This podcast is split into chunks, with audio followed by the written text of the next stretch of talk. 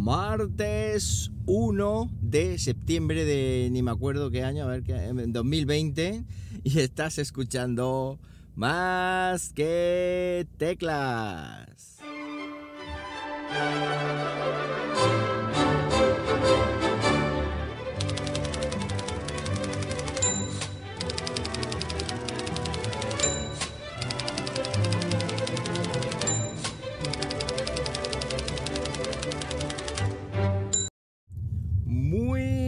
Buenos días, las 7 y 21 de la mañana cuando estoy grabando esto.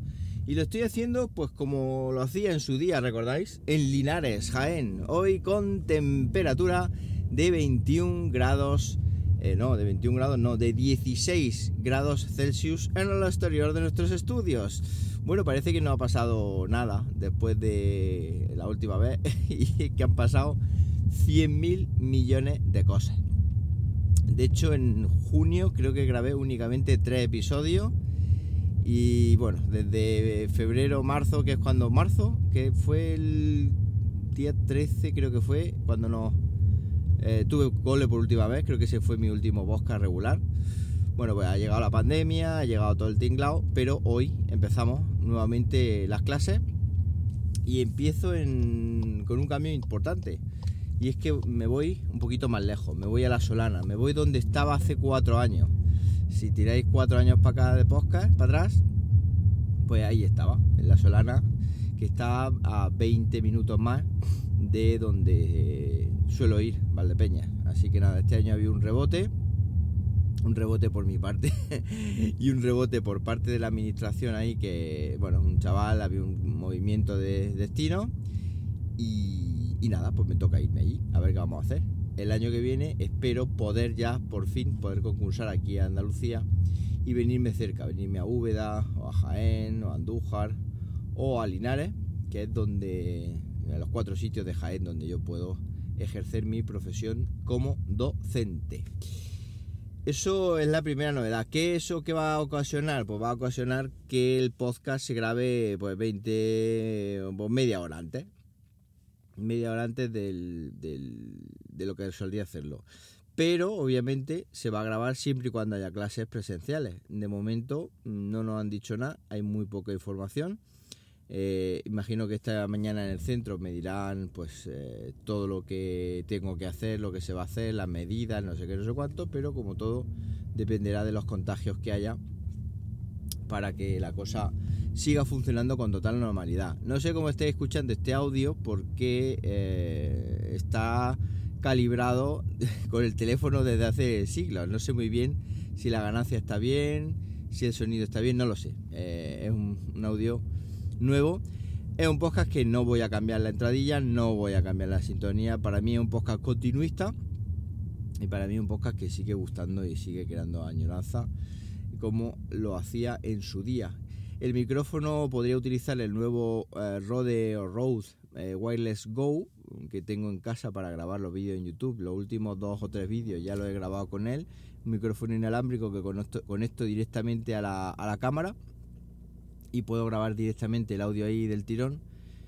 Pero de momento prefiero seguir grabando con este Rode, eh, no me acuerdo cómo se llama, el Rode de siempre, el del gato que llevo aquí colgando prefiero grabar con ese y, seguir eh, con lo malo conocido. Em, más cosas. Bueno, pues si hablamos de chuches tecnológicas, mm, chuches tecnológicas este verano y en la pandemia, eh, bueno, para aburrir, digámoslo así. Es decir, eh, he probado de todo tipo. De hecho, en YouTube creo que, bueno, tenéis ahí un montón de vídeos de, chuches, de mil cosas que os voy a decir yo. Pero, como digo, en YouTube vamos camino ya de los... Eh, bueno, hemos pasado la barrera de 45.000 suscriptores y vamos camino de 50.000. Que si no pasa nada... Ay, perdón.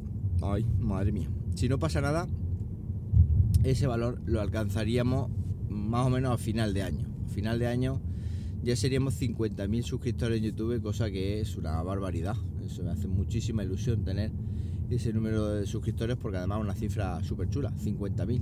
Yo cuando veía en su día gente que tenía 50.000 suscriptores, yo tenía 1.000, decía, uff, madre mía, hasta que llegue ahí.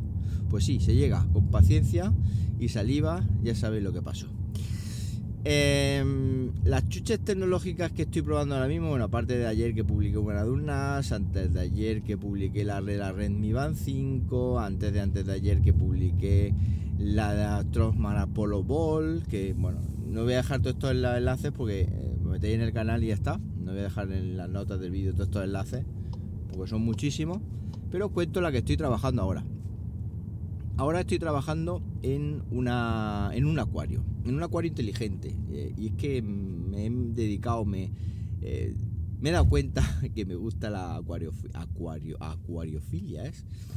Y es que sabéis que probé, un, bueno, que probé, que tenía en casa una pecera, un pequeño, yo llamé micro acuario, pero una pecera de toda la vida, de 2 litros, muy organizadita, tal vez demasiado recargada y eso sí, pues con su correspondiente filtro de esponjita y su bomba de oxígeno. Y bueno, estaba curiosa, pero muchos me dijiste, bueno, ahí no puede vivir un pez, ahí eh, es el pez que metas va a sufrir, el pez que no sepa, bueno, un montón de historias.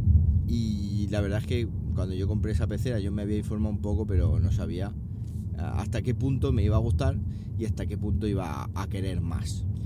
Bueno, pues visto lo visto, me fui a, a Van Gogh, que es donde compré la pecera siguiente, o el acuario siguiente, y vamos a dar un salto, o he dado un salto, de, de 2 litros de agua a 30 litros de agua. Es decir, ya el siguiente va a ser 30 litros de agua y ahí pues meteré un pez beta y alguna, alguna corridora que son muy pequeñitas y viven en el fondo y así nadie, nadie se molesta. El pez beta vive más en la superficie y las corridoras en el fondo y tiene cada uno su espacio. Y 30 litros de agua, si meto corridoras eh, que son muy pequeñitas, de adultas son 2 centímetros, meto una, mm, eh, ¿cómo se llama? Un, eh, un cardumen de 4, 5 corridoras pequeñitas, muy pequeñitas, creo que hay espacio más que de sobra para no saturar y para no... Em, digamos, eh, hacer que la gente que viva dentro, que los animales que vivan dentro, sufran.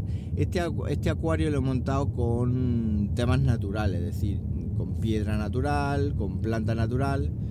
Y lo que sí he hecho es grava decorativa, no he puesto sustrato para sembrar porque no he sembrado la planta en, el suelo del acuario, sino que lo he, la he enraizado en una raíz, eh, una raíz, eh, no me acuerdo cómo se llama la raíz, tenía en la punta de la lengua, pero no, no me acuerdo. Bueno, pues ahí he cogido, comprar una nubia, la he enraizado en esa raíz eh, Spider, creo que se llama, y he comprado una piedra. Eh, ¿Cómo compro una piedra? Pues sí, porque me gustó, ya está. una piedra así grandezota que va a ir en una de las esquinas traseras del, acuario. El acuario es una urna de cristal pero es una urna hacia arriba, es decir, es una urna que es más alta que ancha, con lo cual por eso es lo que me interesa, peces de fondo y peces de que naden en la, en la mitad o en la parte de arriba, porque así al ser, eh, digamos, al ser prolongada hacia arriba, no sé cómo decirlo, alargada, pues se van a molestar mucho menos. Como veréis, me estoy empapando, me he empapado de, de todo este tinglado. Y bueno, y todo esto que nos cuenta, pues todo esto que nos cuenta hace ya eh, dos semanas, hoy hace dos semanas, que llené por primera vez el, acuario. ¿Y por qué hace tanto tiempo y no has metido todavía ningún pez? Pues muy fácil, porque está en el proceso de ciclado del agua. Es decir, está en el proceso en el cual yo llené la pecera, el acuario, joder. Y, y el agua pues tiene un tratamiento de bacterias y al principio un tratamiento anticloro. Y ese tratamiento de bacterias lo que está haciendo es eh, poblar el filtro. El filtro es una esponja con una serie de canutillos cerámicos y entonces lo que está haciendo lo que están haciendo esas bacterias que voy añadiendo un chorrito todos los días es pues crear una colonia bacteriana en el filtro para que el filtro sea capaz de limpiar el agua aún mejor. Eh, los niveles de agua los estoy midiendo con unas tiras reactivas, pero ayer cuando fui a la tienda eh, Fatizo, Fatizo es una de Fátima, es una tienda que lleva 7 años precisamente, creo que hoy cumple 7 años en Linares, y una tienda que no conocía y me quedé flipado, o sea, tienen de todo, tienen material desde acuario, eh, peces, comida, eh, acondicionadores de agua, lo que quiera, y además, mm, bueno, es una tienda que tiene súper bien montada y tienen peces de todas las especies, calibres eh, y sabores. Así que ayer fui por, eh, fui por la mañana y le hicieron un test al agua. El nitrito, que es algo muy malo para los peces, está prácticamente a cero, tiene que estar a cero, pero lo que no está a cero es el amoníaco, el amonio. El nivel de amoníaco en el agua está mm, todavía alto y tengo que esperar una semana más a que eso se acabe. Me añadieron me dieron una ampollita para echar al agua y que también ayude otro tipo de bacterias a liquidar ese amoníaco. La semana que viene volveré a, a la tienda y volveré a hacer un análisis de agua para ver qué niveles nos encontramos y para ver si ya es óptimo para meter peces. ¿Y qué tiene este acuario de especial? Bueno, pues eso obviamente lo contaré en el vídeo. Voy a hacer un vídeo súper extenso, bueno, super, más que súper extenso, súper concentrado y súper resumido de todo el proceso que estoy haciendo. Pero lo bueno que tiene este acuario es que es controlable desde el móvil. Desde el móvil puedes controlar la iluminación del acuario a través de la aplicación mm, Xiaomi Mi Home. Es un acuario compatible con el ecosistema Mijía, el ecosistema domótico. Tiene algunas pegas que me hubiera gustado que hubieran llegado, como por ejemplo la creación de escenas domóticas para que si la temperatura del acuario sube de un cierto nivel, pues active un enchufe, que ese enchufe tenga conectado un ventilador y ventile, que ese fue otro problema que tuve, la temperatura del agua. Y también se puede controlar desde ahí pues, el caudal de la bomba de agua, del filtro.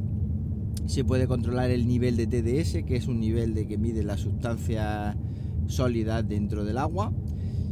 Y también se puede controlar eh, bueno, la temperatura, que ya lo he dicho, y tiene una forma, un, comedero automático que tú puedes programar para que todos los días pues caiga, todas las veces que tú quieras, pues caiga comida al acuario de forma automática y esto es ideal, por ejemplo, si te vas de vacaciones, pues no tener que estar, como hice yo, mm, diciéndole a mi suegra, oye, ve y echarle de comer al pez. Esa es básicamente la cosa chula que tiene y aparte el diseño, que es muy blanquito la tapa, muy de Xiaomi y bueno, luego tiene una maceta eh, que se puede sembrar en su día cuando llegue el momento y la, va sacando el agua del acuario, va pasando por el suelo de la maceta y luego va cayendo otra vez al acuario sin tocar la tierra porque tiene un sustrato especial y toda esa zarandaja. Y la verdad es que está, está muy bien. Es un acuario que está muy, muy chulo y que ya ha dado el salto, de, bueno, me ha dado el empujón definitivo para el mundo de la acuariofilia, que es un mundo que estoy viendo que es fascinante. O sea, bueno, eh, tienes que estar limpiando el acuario, cristales, en fin, tienes que hacer un montón de cosas. Me he metido en un, en un jardín, pero mm, un jardín que me va a dar vida en, el estudio y que, bueno, y que, quería, ¿por qué no? Cualquier cosita que queráis saber eh, con el sobre este acuario, por supuesto, os lo iré contando por aquí, pero también me lo podéis hacer llegar, como siempre, por Twitter, en mi cuenta arroba jmramírez, y que me encanta, me encanta haber vuelto. Espero que dure mucho, porque como decía ayer en Twitter, eh, precisamente en JM, arroba Ramírez, es un curso incierto, no se sabe muy bien qué es lo que va a pasar. Pero mientras haya clases presenciales, pues más que teclas estará acompañándonos como lo hacía antaño, cada mañana. Que paséis un buenísimo martes eh, y como siempre os digo que efectivamente nos hablamos pronto. ¿Por qué no? Venga, un abrazo.